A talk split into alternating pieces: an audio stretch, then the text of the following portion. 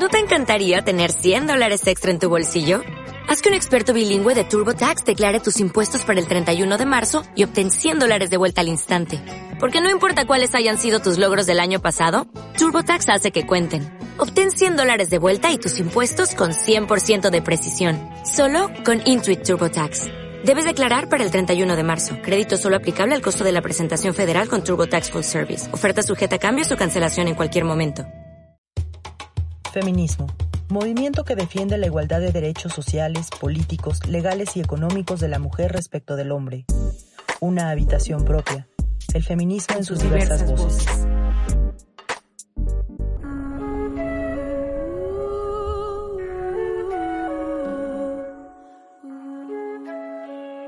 Bienvenidos a este episodio de Una Habitación Propia. Yo soy Lups Toraya. Eh, qué bueno que andan acá. Después de tantos meses, otra vez retomamos este proyecto. Eh, que la verdad nos han estado escribiendo para que justamente retomáramos estos episodios. Qué, chido que, que, los escuchan y que, que, siempre andan por acá. Y bueno, pues, eh, pues retomamos además con un tema que a mí me parece bien bonito, que eh, hoy vamos a hablar sobre la autobiografía desde el feminismo y para eso tenemos aquí a varias invitadas. Eh, una de ellas es eh, Alejandra Collado, que justamente es quien está armando el taller sobre autobiografía y bueno, pues ¿qué te parece Ale si mejor tú te presentas y nos cuentas un poco cómo surge este proyecto? Hola, claro que sí. Pues primero que nada, muchas gracias por la invitación. Eh, me tocó conocer la cabina de una habitación propia antes de toda esta cuestión de la pandemia. Entonces, bueno, andamos ahora aquí eh, en lo virtual. Y pues sí, es un taller que eh, surgió también antes de la pandemia. Mucho, pues, tiene que ver con la experiencia propia, ¿no? Con la escritura, como con todos estos procesos de, pues, de validación de la propia escritura, ¿no? De narrar la vida, de darle también importancia, ¿no? A las experiencias propias a través de la escritura. Y pues bueno, siendo feminista, pues también es la recuperación, ¿no? Como de estas genealogías, como la recuperación de la capacidad de crear, ¿no? A través de la escritura, de contar nuestras historias, de recuperar las historias de las ancestras, ¿no? Y pues también por una cuestión de visibilización, de visibilización en cuanto a violencias que nos atraviesan, ¿no? A vivencias que tenemos en común. Digamos, todas estas ideas yo las tenía como en la mente cuando pensé en generar este primer taller, este, que fue presencial eh, en el que pues era simplemente dar como un acercamiento, ¿no? Las mujeres que querían escribir o que no se habían animado, que digamos, yo siempre he pensado y con los talleres lo he comprobado, que en realidad eh, las mujeres siempre hemos tenido un vínculo muy fuerte, ¿no? Con la escritura. Lo que pasa es que después ya este, inmersas en toda esta estructura violenta, patriarcal, que todo el tiempo nos está diciendo que no vale lo que haces, que eso no es escribir, que eso no es literatura, ¿no? Este, pues nosotras terminamos por creernos, ¿no? Ese discurso. Entonces nos alejamos de la escritura. Entonces yo, yo puedo asegurar en, función de los talleres que llevamos ya, dando por más de un año que sí, que todas en algún momento nos habíamos acercado a la escritura, ya sea para escribir poesía, para escribir cartas, ¿no? Digamos como que todo el tiempo teníamos esta dinámica de comunicarnos hasta que un día nos dijeron que, que lo que que, estábamos haciendo no valía la pena y lo dejamos de hacer, además de que también pues nos tragó la vorágine capitalista de trabajar, de no tener el tiempo, digamos, ¿no? Como para dedicar eh, eh, pues a dedicarnos a escribir, ¿no? Que también es una práctica pues de autocuidado, de autoapapacho, de autorreconocimiento, ¿no? Entonces era mucho en la idea de acercarlas, ¿no? Si ya habían empezado en esto, pues digamos como, como darles como estas herramientas, ¿no? Para que continuaran, porque además pues mucho de lo que se planteaba era la, temida hoja en blanco, ¿no? ¿Por qué, ¿Por qué estamos sentadas y no podemos escribir y no nos sale nada, ¿no? Entonces era como dar estas pequeñas pautas, ¿no? Como unas pequeñas guías para que pues de ahí se soltaran escribiendo y la verdad es que eh, yo siento que más que guiarlas o una cosa así, o sea, creo que más bien solo las he acompañado en sus procesos porque la verdad es que todas, ¿no? Insisto, ya tenían un vínculo ahí con la escritura y nada más era cosa de tener, ¿no? Una pauta que hiciera que se soltaran y la verdad es que salen en cada sesión textos increíbles. Estás escuchando una habitación propia. Creo que es importante que, que analicemos justo la situación de las mujeres en todas estas expresiones artísticas, ¿no? Porque de repente creo que no nos damos cuenta que justamente la mujer ha estado, o sea, siempre la han hecho a un lado, ¿no? Y tenemos muchos eh, ejemplos, ¿no? Simplemente tenemos un montón de escritoras que desde hace muchos años, porque tampoco es como que las mujeres en algún momento empezamos a escribir, no, las mujeres siempre han escrito. El problema es que no se les difundía y no se les daba la visibilidad. Al contrario, muchas tenían que firmar con nombre de hombre, ¿no? O alguien más se hacía cargo de, decir que lo había escrito, ¿no? Eh, en el caso de los hombres. Y tenemos muchos ejemplos.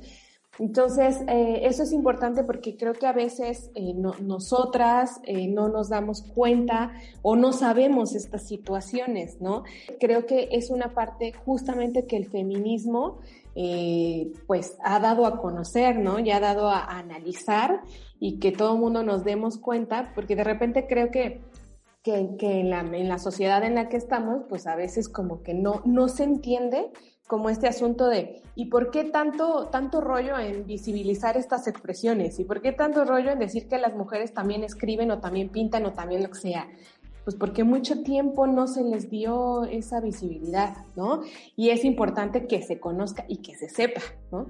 Entonces, bueno, eh, antes de entrarle más a este rollo, también me gustaría, obviamente, que se presenten cada una de las, de las invitadas, que son justamente mujeres que tomaron este taller con Ale. Yo también lo tomé, así que también daré mi experiencia más adelante. Eh, pero me gustaría que se, que se presentaran y que, no, y que nos platiquen por qué el interés en tomar este, este taller. Entonces, eh, si quieren, empezamos. Por aquí tengo a Ruth. Hola, ¿qué tal? Buenos días. Buenos días este, a todas. Me da mucho gusto este, estar aquí. Y pues cuando Ale eh, me dijo que íbamos a tener como esta charla me emocionó mucho porque, bueno, yo apenas es la primera vez que tomo el taller el mes pasado y terminé muy, muy contenta, muy em, emocionada y con muchísimas ganas de seguirlo haciendo, ¿no? Entonces dije, claro, sí me gustaría también compartir eh, la experiencia. Y bueno, yo soy actriz, este, performer y creadora escénica acá en, en Guadalajara. Entonces, digamos que yo buscaba un poco como comenzar este, estas propias historias y trasladarla pues a esos espacios, ¿no? En este caso a, al espacio en el que yo me desarrollo.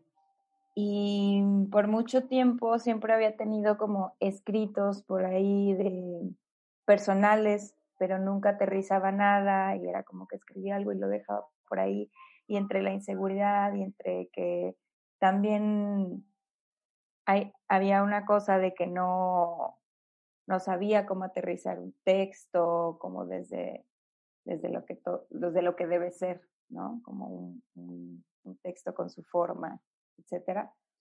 Em, y casualmente una amiga me pasó la página de Utópicas eh, y la seguí y al día siguiente vi que publicaron el taller y fue como automáticamente fue como inscríbete ahí. Así ni siquiera lo pensé, luego luego ya les mandé un mensaje como hazlo. Y yo creo que fue una gran decisión porque me sentí muchísimo, además de acompañada, cero presión también en escribir eh, lo que quieras escribir, ¿no? Y entonces, durante esas cuatro sesiones, ese mes, digamos, eh, sí sentí que, que, pude como aterrizar muchas cuestiones y muchas, muchos recuerdos, muchas imágenes, muchos pensamientos que siempre habían estado ahí, ¿no? Entonces, por eso, de alguna forma, también me decidí entre que tiene que ver con eh, mi área y en lo que estoy, en lo que me desarrollo y también por una cuestión muy, muy personal. Intento ahí como mezclarlas y, y nada, así fue como me acerqué a este taller. Estás escuchando una habitación propia. Hola, ¿qué tal? Pues, pues yo soy Lourdes, Lourdes Delgadillo, eh, Papalo, ¿no? Alias Papalo.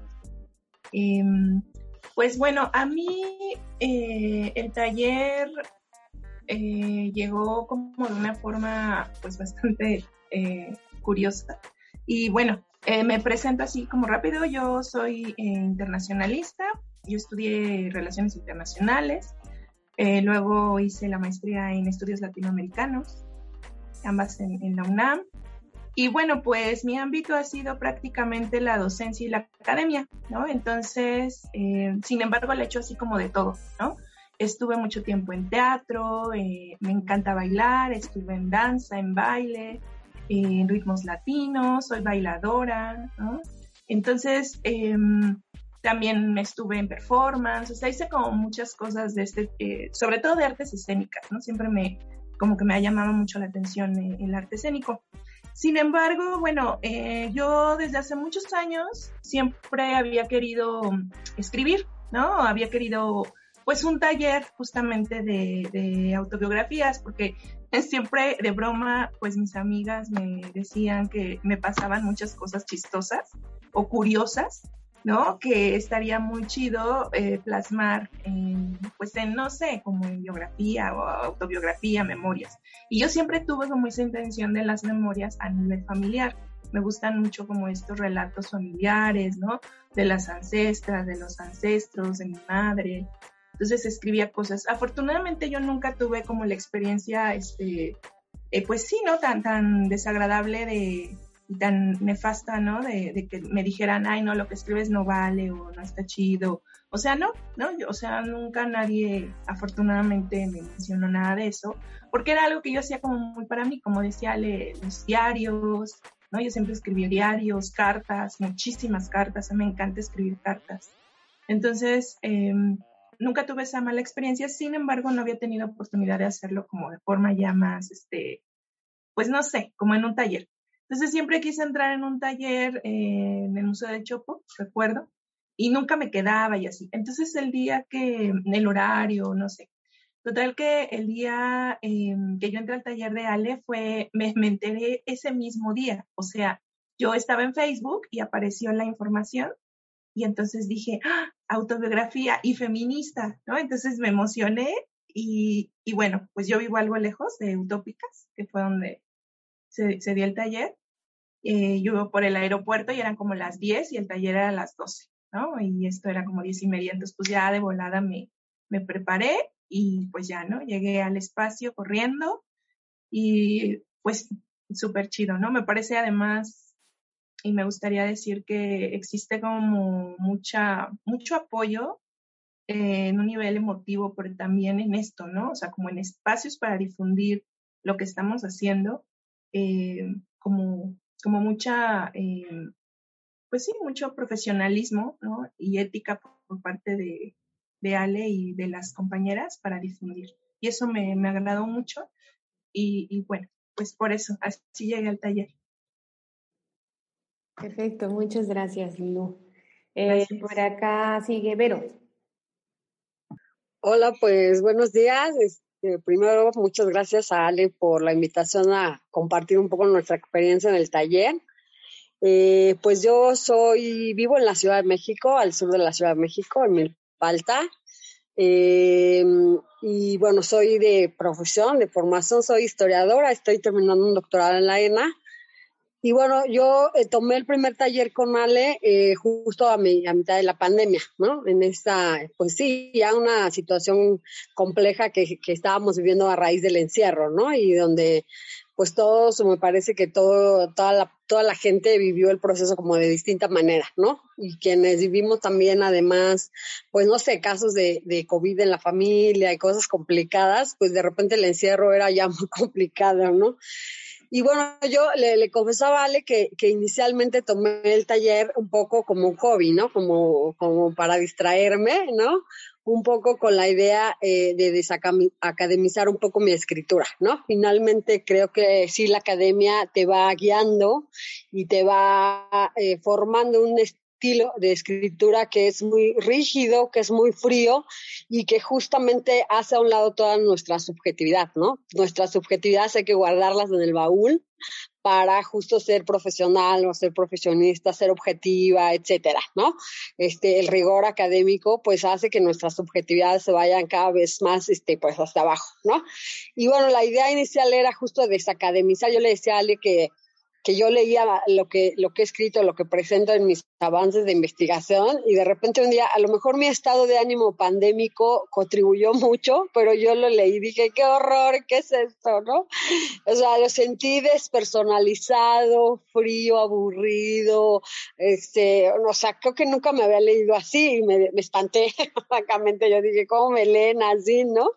Y entonces un poco eh, eh, puede ser también mi estado pandémico que estaba como complejo, complicado, este, y, pero bueno, fue, me pareció horrible, o sea, me pareció horrible y, un poco los talleres que inicié a tomar, porque le comentaba también que no fue el primero, pues eran sobre más bien sobre escritura eh, que escritura creativa y estructura pero eh, llegar al taller de Ale pues me permitió como descubrir que no solo andaba, no solo se trataba de un hobby, ¿no?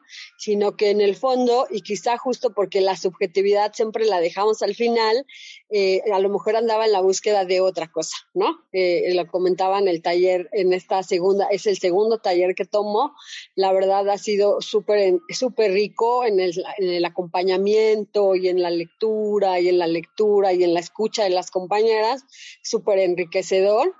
Y a lo mejor justo no nos dábamos cuenta, pero, pero andaba como a la búsqueda de otra cosa, ¿no? Este, está bien, creo que sí, la escritura académica, mi escritura académica puede mejorar, pero andaba en la búsqueda de otra cosa.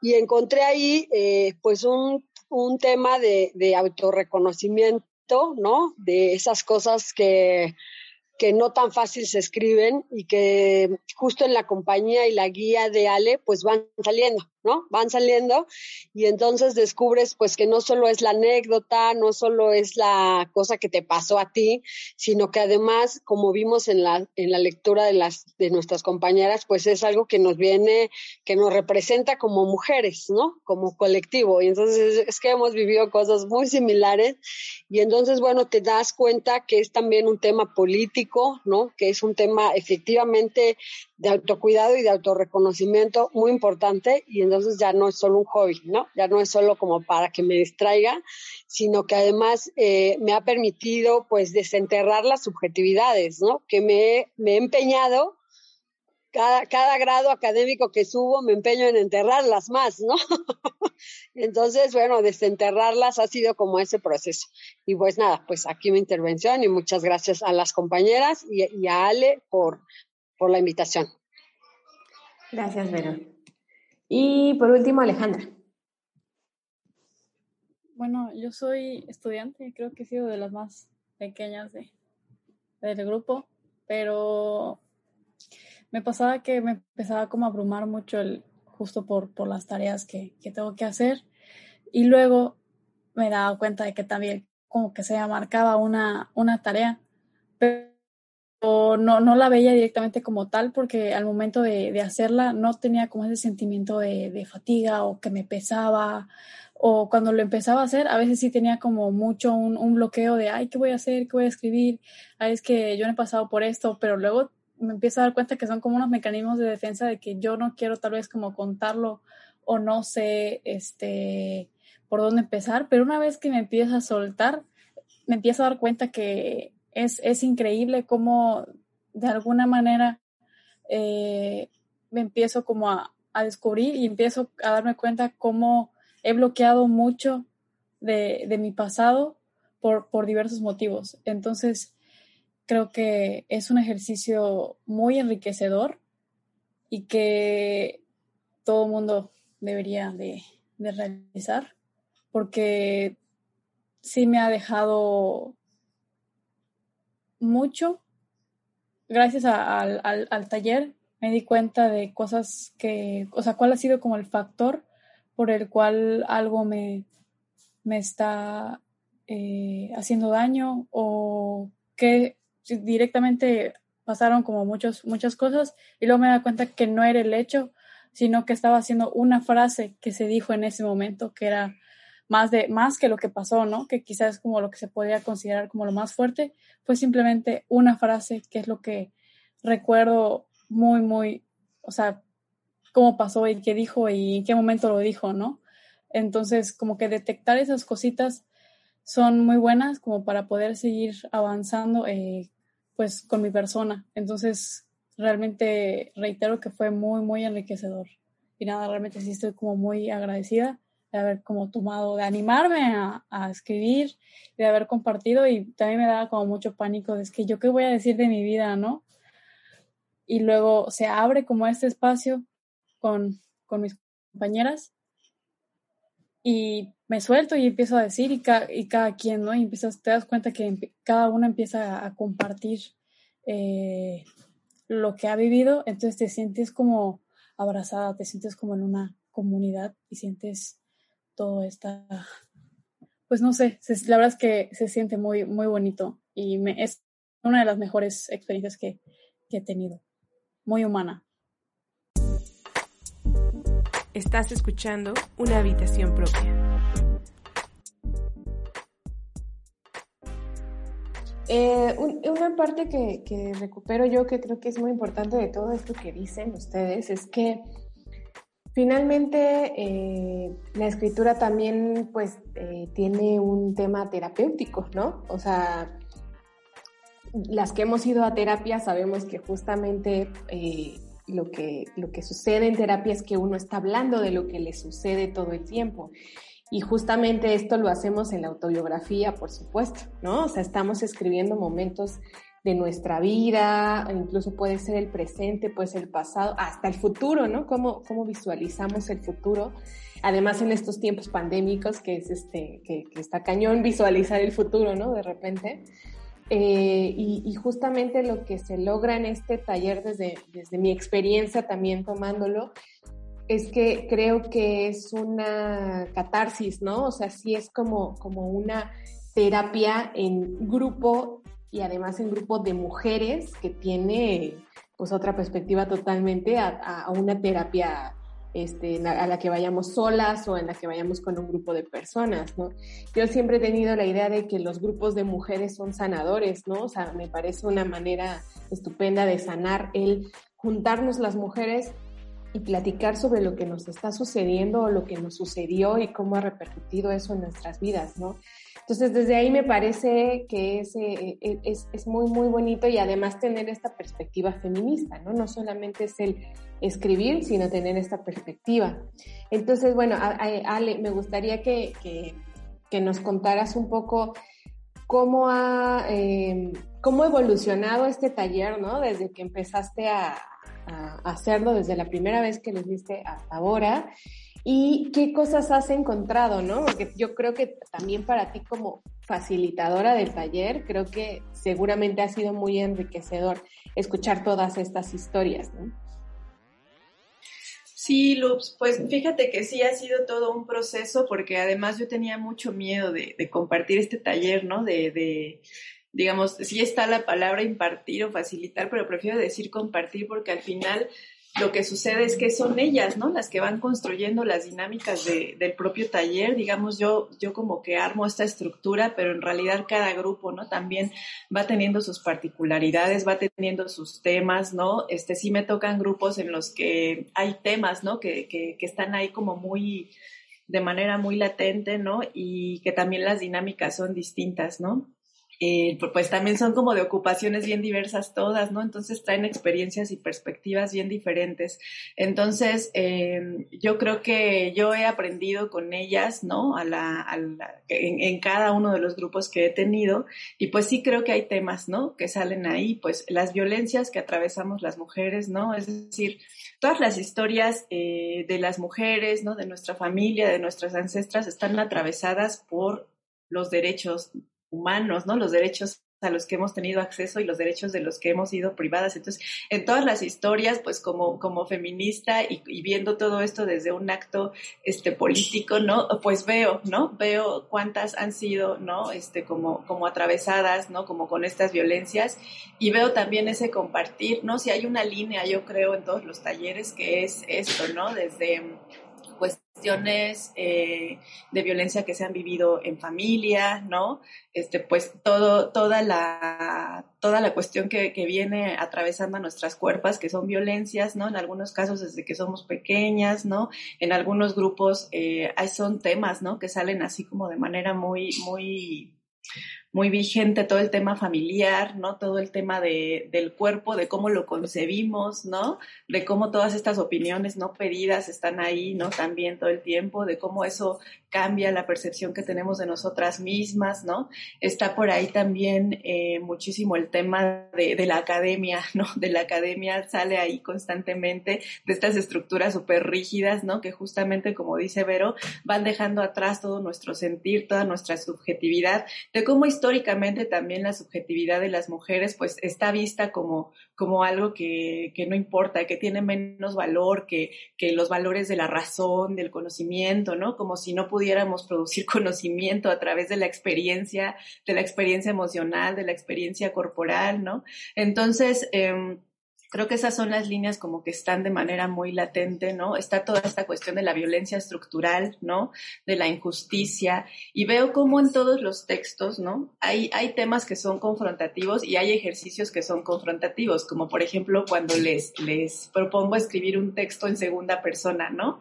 Eh, eh, como tipo carta, ¿no? Entonces, cuando lo empiezan a escribir, ¿no? O ya después cuando comparten la experiencia de la escritura, es que dicen, es que es muy confrontativo, ¿no? O sea, como que lo empecé a escribir y sentí que era así como, como violento, como fuerte. Entonces, eso son las, los, textos, ¿no? Empiezas a ver cuáles son los temas que más confrontan y a veces eh, ese de la denuncia, por ejemplo, ¿no? Es un tema que cuesta trabajo porque eh, cuando hablamos de denuncia, ¿no? Se piensa que va a ser un texto así totalmente violento, ¿no? Y que va a ser una cosa así súper fuerte, pero lo que luego no, lo que luego vamos visibilizando en el taller es que el texto puede ser sumamente amoroso y puede ser tierno y puede tener nostalgia y puede tener, pero también está denunciando, ¿no? O sea, sí simplemente al narrar, digamos, lo que sucedió y cómo sucedió y al desbloquear ese recuerdo, ya estamos haciendo un acto de denuncia, ¿no? Entonces la denuncia no tiene que ser necesariamente desde la rabia o desde el odio o desde el insulto, ¿no? Puede ser simplemente nombrando lo que sucedió, reconociendo lo que sucedió, ¿no? Y por el otro lado, pues eso tiene un otro doble, eh, otro doble significado que es el de el perdón a una misma, ¿no? ¿Por qué? Porque hay muchas cosas ahí atravesadas como la culpa, ¿no? Como es que yo no hice nada, ¿no? Es que yo eh, pude haber hecho esto, ¿no? Y en realidad cuando vamos escuchando los textos de las otras compañeras es que vemos que no, que no era algo que dependía de nosotras en ese momento, ¿no? Sino que simplemente hay una estructura que se repite constantemente desde hace mucho tiempo, ¿no? O sea, también hacemos algún ejercicio, por ejemplo, con el árbol genealógico, ¿no?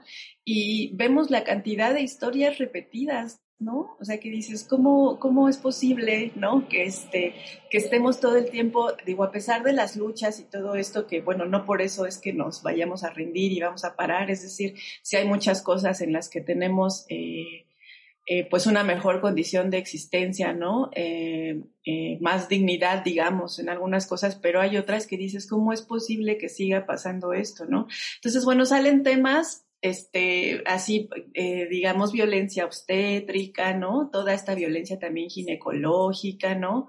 Eh, como, como decía, pues todas las cuestiones de, de, del adultocentrismo, ¿no? En muchas de, estas, de estos temas regresamos a la niñez y nos damos cuenta de que nadie nos pelaba, ¿no? O sea, de que no era tomada en cuenta nuestra, nuestro sentir, ¿no? Nuestra experiencia, lo que estábamos denunciando, porque a veces desde niñas ya teníamos esta, ¿no? Esta idea de que lo que estaba pasando no estaba bien, ¿no? Entonces ya habíamos hablado, ya habíamos denunciado y no se nos escuchaba, ¿no? Y claro, entiendes pues que también nuestras madres estaban inmersas en otra dinámica, entonces bueno, son como temas como súper complejos pero todos van saliendo ahí y pues lo bonito es que salen de manera amorosa, ¿no? O sea, yo creo que ninguno de estos procesos sería lo mismo si lo, si lo trabajáramos solas, ¿no? Si, si nosotras nos ponemos y escribimos este texto, no sería lo mismo si no lo compartimos, ¿no? Si no lo leemos y aunque a veces se nos quiebre la voz y aunque a veces necesitemos que nuestras otras compañeras sean las que lean el texto porque es algo que por primera vez estamos sacando, ¿no? De, nuestro, de nuestro pecho, de nuestra cuerpa, ¿no?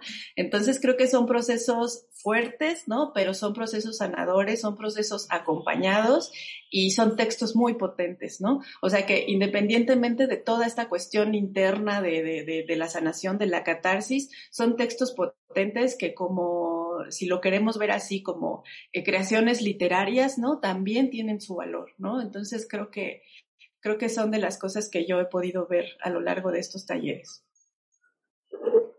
Muy bien, sí. Eh, y bueno, una, una cosa muy importante, eh, antes de, pasar, que me encantaría que también pudiéramos compartir cada quien eh, sus textos o cuando menos una parte de ellos, ¿no? Lo que quieran compartir y las que quieran compartirlo también. Eh, pero una cosa importante es que esto no solamente se queda en un taller, ¿no? Sino que también se nos ha dado el chance a las que hemos tomado el taller y las que hemos querido así hacerlo, de eh, tener una publicación, ¿no? Que es, este, se sacó una, una publicación llamada Autobiografías Rebeldes, eh, que si tienen por ahí algún libro, lo puede mostrar porque yo no lo tengo en este momento. Eh, yo creo que ha sido una gran, ahí está, Eh, yo creo que ha sido una gran oportunidad para muchas de nosotras, ¿no? O sea, yo, yo justo el otro día pensaba, yo de niña quería ser escritora, aún no lo descarto, espero que hacerlo en algún momento, y creo que el poder ver un texto mío publicado, ¿no? Me, también es una una forma de decir, pues claro que se puede hacer estas cosas y además qué padre que podemos hacerlo acompañada de otras mujeres y además eh, justo dándonos cuenta que muchas de nuestras historias convergen en las historias de otras de nuestras compañeras. Eso, esa es una cosa que a mí me, me, ha gustado muchísimo. Entonces, quisiera, Ale, que nos, que nos cuentes rápido cómo ha sido este proceso, cómo fue el proceso para hacer la publicación, que además es una publicación súper bonita, o sea, los, los textos además de estar, pues obviamente muy bien elegidos y están muy bien colocados donde deben de ir, ¿no? Eh, y además se hizo también un blog que ahorita les vamos a decir qué blog es para que puedan justamente eh, pues ir y leer todas estas autobiografías, ¿no? Y este y también obviamente las, las participantes que nos digan cuál ha sido su experiencia, ¿no? De no solamente haber tomado este taller, sino las que las que publicaron, eh, cuál fue su experiencia. Si quieres empezamos contigo, Ale. Estás escuchando una habitación propia.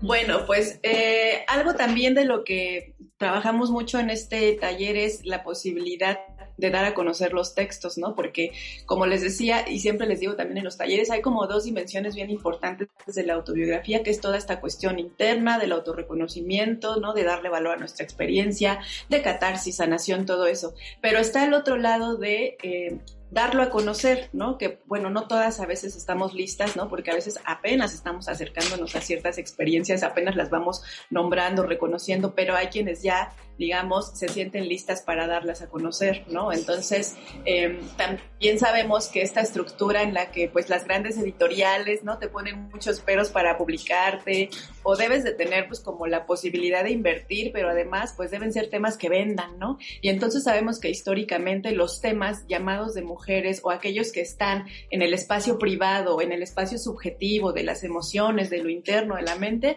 no se le da ese valor, ¿no? No se le da ese valor de venta, de consumo consumo. Entonces, eh, pues eh, apropiarnos de las herramientas es lo que necesitamos, ¿no? Y desde el feminismo se está haciendo mucho. Entonces hay muchas editoriales independientes feministas que se están dando a la labor de de publicar ¿no? estas creaciones de, de, de, de, mujeres feministas contando sus historias, escribiendo poesía, escribiendo ficción, todo tipo de narrativa. Y pues tengo la fortuna de ser parte de una colectiva, ¿no? Que cada una desde nuestras diversas ocupaciones, pues tenemos una, una impresora, ¿no? Una editora independiente. Y em, pues justamente con ella es con quien se empezó a gestar, digamos, como esta posibilidad, ¿no? Cuando yo se lo propuse, pues ella encantada de la vida, porque pues justo, digamos, es lo que también le da sentido a su chamba, no solo como una forma autogestiva de generarse la economía, sino pues también como el apoyo a proyectos este, de mujeres que escriben, ¿no? Entonces, claro que le encantó la idea, hicimos una convocatoria con las mujeres que hasta el momento habían tomado el taller, hubo muy buena respuesta, nos mandaron muchísimos textos, ¿no? Total que quedaron 27 textos, ¿no? En este libro. Y pues bueno, la idea es seguir haciendo esto de manera continua, ¿no? Poder sacar esta convocatoria cada año, ¿no? Cada año cada año y cachito, porque pues van siguiendo, este, tomando los talleres, ¿no? Entonces, por ejemplo, aquí tenemos a Lulu y a ti, Loops, que participaron en esta primera este, edición impresa, ¿no? Y pues tenemos a Ale, a Ruth Llavero, que son este, integrantes del más reciente grupo, ¿no? Y que apenas están como conociendo esta dinámica de la, pues de que se puede publicar, ¿no? Entonces, es eso, eh, ver que, que, nosotras podemos apropiarnos de, de, las herramientas y de los medios y nosotras mismas autopublicarnos, pues yo creo que eso es bastante punk, ¿no? Y creo que es a lo que hay que apuntar, a no estar dependiendo, ¿no? Como de esta estructura o de la validación o de todo esto, sino que nosotras mismas forjarnos esas herramientas. Entonces creo que esto es algo que se hizo este, muy amorosamente junto con, con Madaí, ¿no? Que es la, la editora, y pues la idea es seguirlo haciendo, ¿no? Y la otra opción es hacerlo de manera digital, ¿no? Digamos, estos textos están empezando a ponerse en un blog que se llama así, las autobiografías rebeldes.wordpress.com, ¿no? Y entonces ahí van a estar encontrando estos textos que se publicaron y textos nuevos, ¿no? Eh, porque se les está proponiendo a todas las que van entrando a los siguientes talleres que si quieren enviar textos para publicación, pues está aquí, ¿no? Entonces, el chiste es que la voz corra, ¿no? Que estos textos se lean, que estas historias se conozcan, no por una cuestión de fama o de, ¿no? Que a veces el mundo de la literatura a veces está lleno de eso, ¿no? Sino por una cuestión política y por una cuestión de reconocimiento y por una cuestión de visibilizar, ¿no? Todas estas historias, todas estas experiencias que importan, ¿no? Entonces, eh, pues la invitación es, el libro se puede conseguir tanto en Utópicas como eh, con la editorial o conmigo directamente y el blog pues está disponible, cada semana hay una nueva entrada, ¿no? Y entonces pues para que sigan pues los textos de estas mujeres que están increíbles. Muy bien. Eh, Lulu, ¿nos quieres compartir tu experiencia en cuanto a la publicación? bueno, pues eh, creo que muchas de las cuestiones ya, la, las han comentado todas ustedes, ¿no? Eh, cuestiones que, pues también yo, yo tengo, yo pienso, yo siento, ¿no?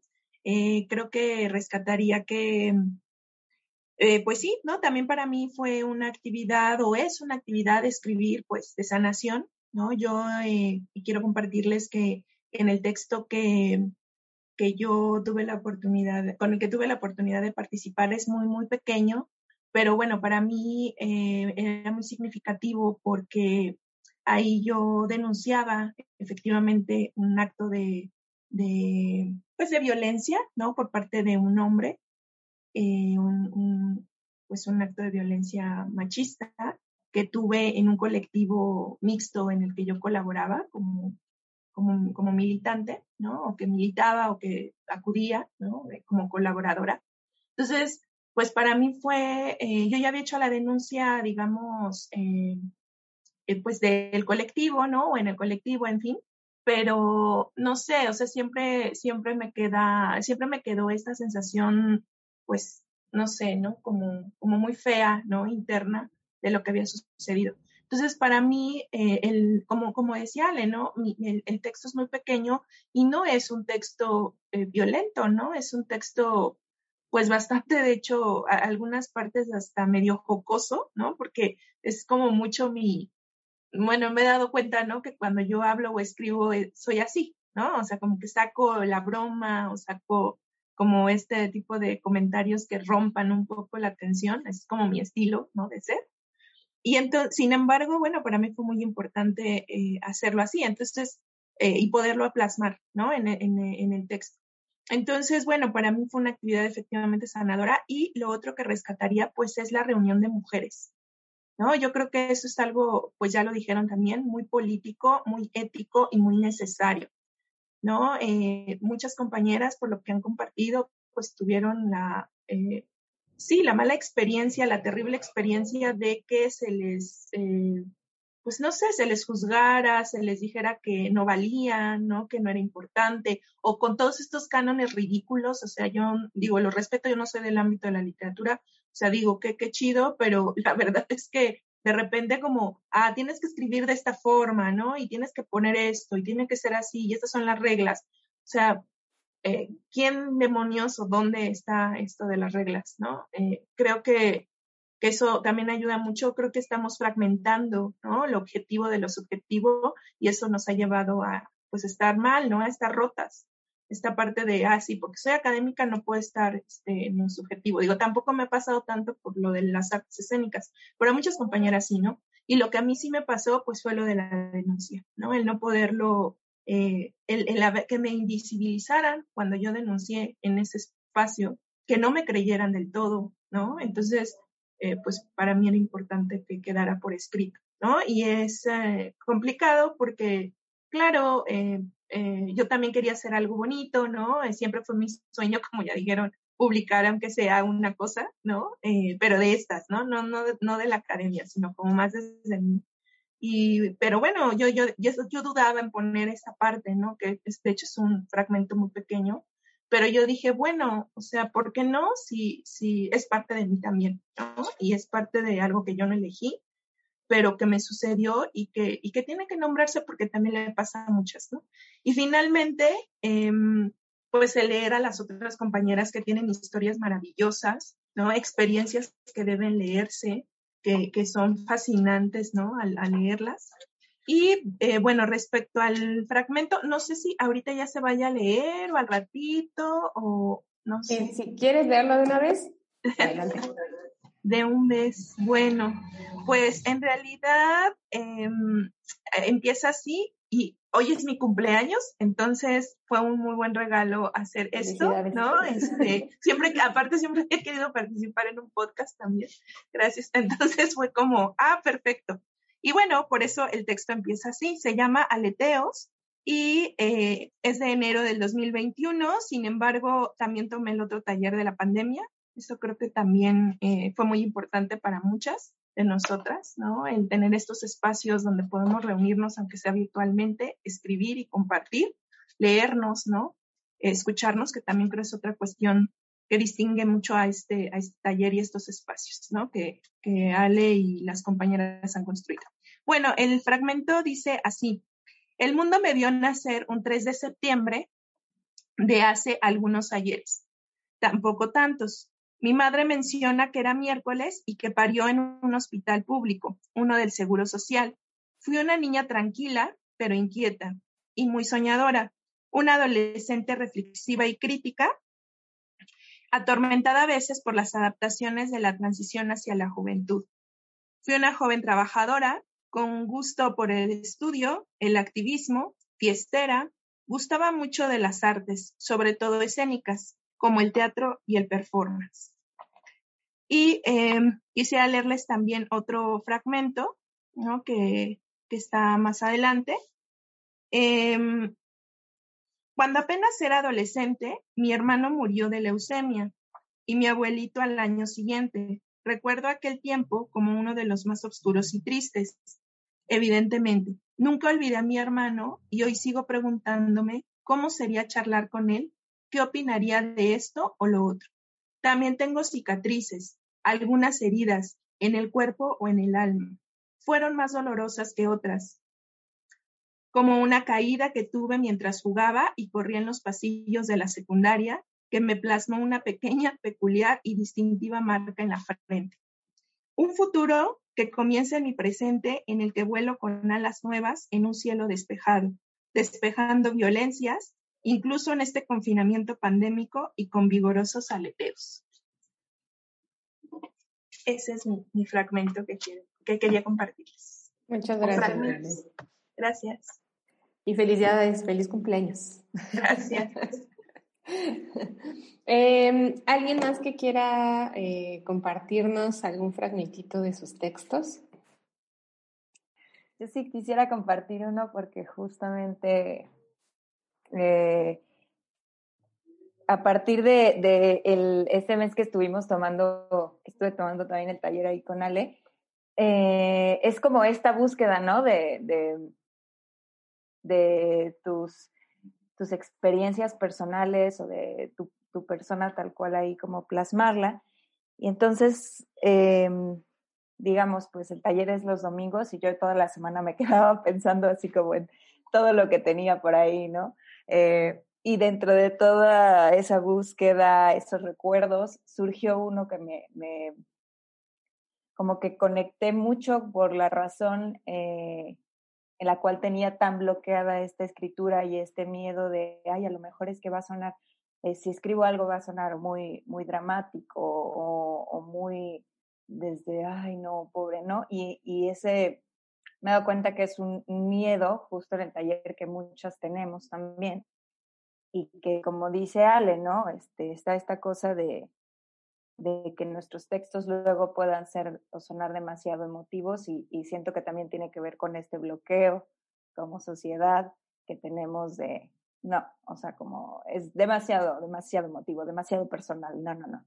Entonces, bueno, eh, mi, mi experiencia en el taller sí fue de sacar muchísimas cosas, recuperar muchísimo que ya ni me acordaba y otras que las tenía muy presentes.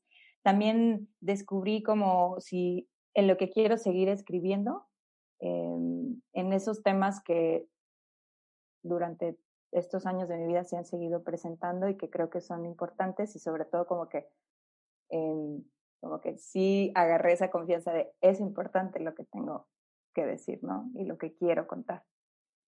Eh, y nada, pues sí me llevo demasiadas cosas que creo que eh, son las que todas estamos compartiendo al final. Entonces les voy a leer un, textito que ni siquiera le puse título ni nada, que a lo mejor no está súper bien escrito y que a lo mejor no se entiende, pero creo que al final eh, lo importante pues es compartirlo, ¿no? Y, entender que cada escrito y cada este, experiencia es súper válida y, única también. Eh, una de las cosas que justo como que recuperé en el taller también con Ale es eh, pues las infancias, ¿no? O sea, como desde chiquitas, cómo, cómo nos van moldeando también, eh, cómo nos formamos, ¿no? Y de dónde salen también como, como estos, estos miedos y es un tema que quiero seguir recuperando y espero seguir como desarrollando en el taller también con Ale. Entonces, bueno, ahí va. Cuando tenía nueve años, todo lo que hacía era ir a la escuela, absorber lo que el mundo me ofrecía y escribirlo en mi diario. Esa palabra que por mucho tiempo generó conflicto y que aún cuando la escucho no puedo evitar asimilarla a la debilidad. Diario. Mi diario era una libreta delgada que yo guardaba, si no era bajo mi almohada, en una repisa bajo otros libros, dentro del dormitorio que compartía con mis tres hermanas. Cierto día en que llegué de la escuela, entre la hora de la comida y poner la mesa, surgieron comentarios mezclados con un tono de burla de mis hermanas. Frases como, uy, me gustaría acercarme a Fer y decirle que me gusta. Frases que eran tan exactas y que salían de la boca de mi hermana mayor. En ese momento me sentía penada y enojada. Inmediatamente capté lo que había sucedido. Mi pequeño cuaderno delgado había sido leído. Me dirigí a mi cuarto y corté sus páginas. Las hice en cachitos lo más pequeños posibles y los tiré a la basura. Ahora ya no tengo nueve. Ahora intento recuperar esos cachitos de páginas, esos cachitos de experiencias y la seguridad que tenía para escribirme antes de todo. Gracias. Era muy, muy breve, pero... Muchas eh, gracias. Como que encontré ahí muchas cosas que conectar. Estás escuchando una habitación propia. Y, además, uh, uh, bueno, a mí me encanta cuando tomé el taller y escuchaba a las compañeras y ahora que las he escuchado también a, a ustedes en las presentaciones y aquí, que siempre encontramos esos lazos, ¿no? O sea, siempre me pasa que estoy escuchando alguna y digo, órale, eso también lo hacía yo, o eso también lo viví, o me pasó algo similar, y eso es padrísimo, ¿no? Eh, ¿Alguien más quiere leer? A ver, Ale. Bueno, eh, voy a leer como dos pequeños fragmentos. El primero era sobre justo lo, que estaban hablando de a veces como este caso de, denuncia. Yo no lo hice eh, como con un rencor o, algo similar.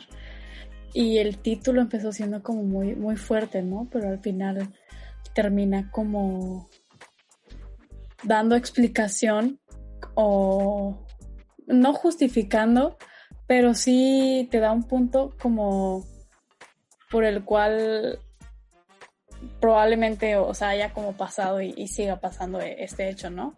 Y, el título era eh, Denuncia a mi madre. Entonces es, es fuertísimo. Y bueno, trata como básicamente de sobre acontecimientos como de de mi piel y sobre lo que me han dicho mi familia y, principalmente mi, mi, mamá, ¿no? Entonces, ahora les voy a leer un, pedacito. De, bueno, el, final tal vez. Luego ya no quieran leer el principio, pero bueno. Bueno, hasta ahora, para cambiarme en mi cuarto, me pide que me encierre y me cambie en un espacio específico, porque de no ser así, me van a ver y ese es un problema. Al final, un día exploté y le dije, el único problema aquí al parecer soy yo. No sé qué te traes, pero ya viene siendo hora de que vengas superándolo. A lo que me respondió que cuando era pequeña, a ella su vecino la miraba por la, por la barda mientras se cambiaba, y que a veces, al vestirse, aún lo recuerda mirando. Quedé fría con su respuesta. No dije más. Sin embargo, a pesar de eso me ha costado entender que sea la misma persona la que me reprime y la que me mima, el tiempo y específicamente el encierro me ayudó a poder tener una mejor comunicación y acrecentar nuestra relación. Entonces, como que cierro de, tal manera que como que la, como que le digo, ah, bueno, quiero creer que es como, entiendo lo que pasaste y como que te perdono por todas estas veces que me has dicho, este, no puedes salir o tienes que estar siempre vestida, tienes que estar, ¿no? Que a mí me cuesta mucho, ¿no? Y luego en, otro, otro ejercicio. Eh, fue súper reciente porque teníamos que hacer una carta, como, como ya comentó Ale. Terminé escribiéndosela como a un amigo, que es como mi súper amigo, pero sé que en mis adentros quiero escribírsela como a mis padres. Y no específicamente como porque diga, es que no me han apoyado o algo así, porque realmente sé que, que me apoyan. Al final este, me han llevado con, la alergóloga, con la dermatóloga, o sea, hemos a un montón y, y demás.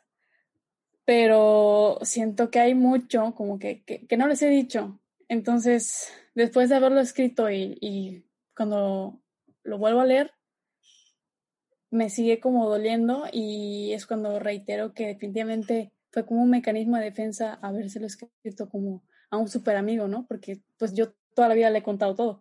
Entonces, eh, realmente como que el destinatario era como para otra persona. Y justo puse al, final, eh, creo que estoy como mi casa. Se repara algo y se descompone otra cosa. Así me siento. Te confieso que tengo el miedo de que al mejorar se me presente otra cosa, no precisamente con mi piel, pero que tiene influencia directa en mi vida. Escribiéndote esto, he detectado que vivo con un miedo constante, no esperaba que el conocerme implicara este sentimiento. No espero que me digas algo, solo que me abraces a la distancia. Te mando un abrazo muy fuerte con todo mi amor. Y pues como que estoy, no sé si decir como arrepentida de como haberlo escrito, o sea, quisiera como tal vez en estos días trabajar este justo el y poder como dárselos a, a, mis papás, ¿no? Como que ya, ya detecté esto y bueno, quiero como dar el, siguiente paso y escribírsela como a mis papás. Pero creo que nunca me como animado a hacerlo si no hubiera como tomado este, este taller, como haber descubierto este tipo de, de cosas y de los ejercicios que, que nos ponen. Eh, sí, justo, justo es este tema, ¿no? De, de de ir sanando, de irnos dando cuenta incluso cuando vamos escribiendo o cuando nos leemos, creo que nos vamos dando cuenta de un montón de cosas, ¿no? Que traemos ahí y todo. Está padrísimo. Bueno, Muy bien, yo, yo sí quiero leer un fragmento de lo que escribí. Eh, mi texto es muy, muy, muy cortito en realidad. Eh, entonces, déjenme. Bueno, mi, mi, texto, que además, eh, ahorita que las escucho, pues justo creo que tenemos mucho, mucho en común, ¿no? En, todo este rollo de las historias, historias familiares, ¿no? y bueno, mi, mi texto se llama ¿A quién más? Y dice, mm, y entonces la Virgen de Guadalupe hizo el milagro. Nació un domingo de maratón de 1986 a las 6 de la tarde, bajo el nombre que lleva la madre de todo un pueblo, el nombre de esa mujer resultado de la mezcla entre dos culturas. Porque ¿a quién más puedes acudir cuando te dicen que probablemente tendrán que discernir entre la vida tuya y la de tu bebé? Que tienes tres hijos más que te esperan en casa y quizás tengas que renunciar a un cuarto no a un cuarto bebé, no, a una primera, a la primera mujer. ¿A quién más si no es a otra mujer? A una milagrosa, siempre bondadosa, una mujer que entiende la relevancia del nacimiento de tu primera hija, una niña que siempre has deseado. Y así nací a los ocho meses con falta de peso y unas condiciones que estarían presentes toda mi vida en cuanto a enfermedades y cuidados excesivos siempre, ligada a uno de los nombres más representativos de la idiosincrasia mexicana, Guadalupe. Siempre me ha parecido un nombre largo, sobre todo cuando en la escuela eh, debía escribirlo infinidad de veces. Debo confesar que hasta hace poco tomé conciencia de mi nombre. A veces miro una foto mía, me nombro y es como si mi nombre no quedara en la persona que estoy mirando. Me pregunto si a las demás personas les pasa lo mismo. Qué relevantes son los nombres, nos definen desde que nacemos. El mío tiene mucha historia en este país. Conozco mujeres que odiarían llamarse así, pero a mí me gusta. Me parece un hombre fuerte, un hombre ligado a la tierra que piso. Sobre todo reconozco hoy que mi nombre me define dentro de una historia familiar. Mi madre también se llama así. El relato sobre mi nacimiento marcó toda mi vida, que aunque hoy no comparta las creencias católicas de mis padres, en momentos difíciles, en momentos donde necesito anclarme a la creencia y a la fe, recuerdo esta historia contada tantas veces por mi madre, cada cumpleaños para ser exacta, y algún pedacito de mí busca aquella imagen, aquella representación del milagro.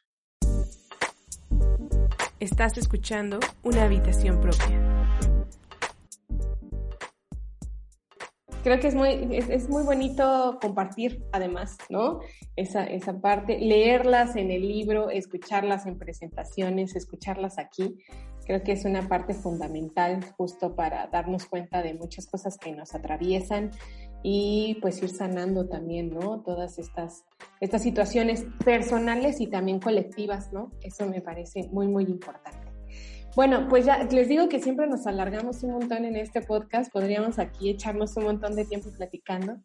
Pero bueno, para terminar, eh, me gustaría por un lado eh, que Ale nos digas eh, cómo tomar el taller, en dónde te pueden buscar, en dónde pueden comprar. Ya nos dijiste hace ratito, pero eh, volver a decir dónde pueden comprar el libro, dónde pueden este, leernos. Y, eh, y, también cualquier cosa que quieran también decir, este, adelante.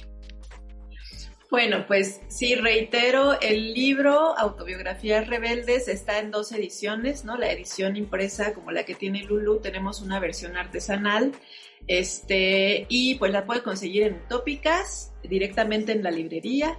Y ahí está el comercial, yo tampoco me traje el mío.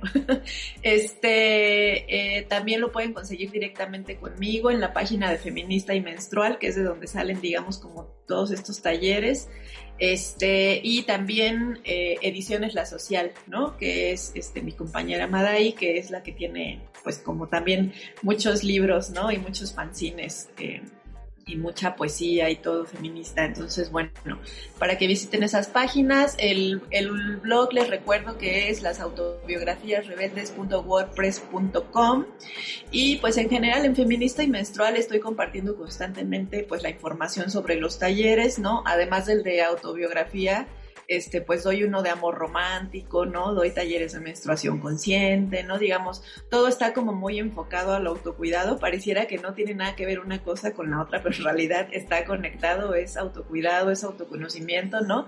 Y entonces, bueno, la escritura a mí se me hace como una gran herramienta y además pues se generan, ¿no? Como contenidos literarios increíbles. Entonces, pues bueno, yo las animaría a todas a que siguieran escribiendo, ¿no? Ahí, a mí me gusta mucho este proceso, ser parte de estos procesos de desbloqueo de recuerdos, por ejemplo, que puede ser muy doloroso, pero que es algo que digamos que poder sacarlo, poder recordarlo, ¿no? Es como poder regresar a una misma, ¿no? Entonces es lo que también siempre les digo en el taller, o sea, la autobiografía es regresar a esa voz que callamos cuando éramos niñas porque nos decían pues que eso no importaba o que de eso no se hablaba o que nos estábamos victimizando o que, ¿no? Como todas estas cosas que aprendimos que era mejor callarlas, ¿no? Entonces creo que la autobiografía es regresar a esa voz y recuperarla, ¿no? Y entonces en el momento en el que podemos leer nuestro texto así para otras personas o para nosotras mismas, ¿no? Es como que esa voz va agarrando nuevamente fuerza, ¿no? Entonces creo que es importante tanto como proceso personal como proceso colectivo que estas voces se escuchen, ¿no? Que estas historias se conozcan, ¿no? Y pues creo que como feministas casi casi, ¿no? Tenemos la obligación de nombrar estas historias, ¿no? Que no se queden ahí enterradas. Claro que son procesos, cada una tiene sus procesos, pero bueno, de entrada, pues que sepan que aquí hay un, hay un espacio. Y el taller, ahorita ya vamos en el círculo 3, ¿no? Acaba de comenzar justamente el, círculo 3. Cada círculo leemos a cuatro autoras, ¿no? Ahí también nos damos cuenta de cosas en común que tenemos con esas autoras, aunque pudiera no parecerlo, ¿no? Al leer sus historias y cómo llegaron a la escritura, nos damos cuenta de que sí hay, hay este, cosas que nos unen, ¿no? Con todas las mujeres, independientemente de su clase, de su raza, de su lo que sea, ¿no? Hay experiencias compartidas sin invisibilizar, por supuesto, las particularidades, ¿no? Que puedan tener cada una en las violencias que viven. Entonces, bueno, eso hacemos y pues ahorita estamos como en este taller, se abre cada cierto tiempo, digamos un poquito a petición de quienes se han quedado con ganas de tomarlo, ¿no? Ahí lo vamos viendo con Utópicas, que es generalmente con quien imparto, este, las fechas, pero este estará terminando por septiembre y pues yo creo que tal vez por octubre, noviembre estaremos abriendo otro y pues así sucesivamente, ¿no? Entonces, estar atentas a las redes, este, tanto de utópicas como de feminista y menstrual para que sepan cuáles son las siguientes fechas, pero el taller de que se va a seguir impartiendo, se va a seguir impartiendo porque es muy, este, reconfortante y, son, procesos bien bonitos y bien fuertes y colectivos. Entonces, bueno, eh, seguirá, mientras haya la posibilidad, lo seguiremos haciendo. No sabemos qué va a pasar cuando volvamos a lo, a lo presencial, pero por lo pronto seguiremos online todavía algunas semanas, algunos talleres. No, pues ah, otra vez agradecer y más bien invitar a quien no se ha atrevido a tomar el taller. Yo creo que es una experiencia extraordinaria como justo para reencontrarnos a nosotras mismas, ¿no? Para, como dice Ale, pues esa voz que hemos callado por tanto tiempo, pues dejarla otra vez libre y, encontrar que hay muchas cosas que tenemos que decir, ¿no? Y pues nada, muchas gracias por el espacio y eh, ya nos veremos en el siguiente. Así es. Sí, yo también agradecer mucho también por la invitación al podcast y bueno, pues como yo mencioné al principio, no soy de Ciudad de México, yo estoy acá hablando desde Guadalajara, creo que Ale también, este, no sé, Ale si es de, según yo también eres de otro estado, ¿verdad, Ale? Sí, Ale, Barcelona. Ale, Barcelona. Barcelona, ajá. Sí, yo estoy desde Yucatán. Justo, uh, entonces yo quisiera recuperar también eso como que aprove si alguien nos está escuchando que no sea específicamente de Ciudad de México, pues aprovechar que es en línea, ¿no? A mí me encantaría que se siguieran dando en línea porque, pues bueno, ¿no? O sea, me, me, gusta mucho, lo, lo, aprovecho y justo también por eso me inscribí, porque es como, bueno, pero estoy en línea, estoy desde acá, pero igual eh, compartimos, ¿no? Entonces, bueno, pues muchas, muchas, muchas gracias. Igual en mi caso, pues agradecer, ¿no? Agradecer eh, eh, al taller, agradecer también al podcast, ¿no? A las compañeras que, que, pues estuvimos aquí, que estuvieron aquí escuchándonos, compartiendo.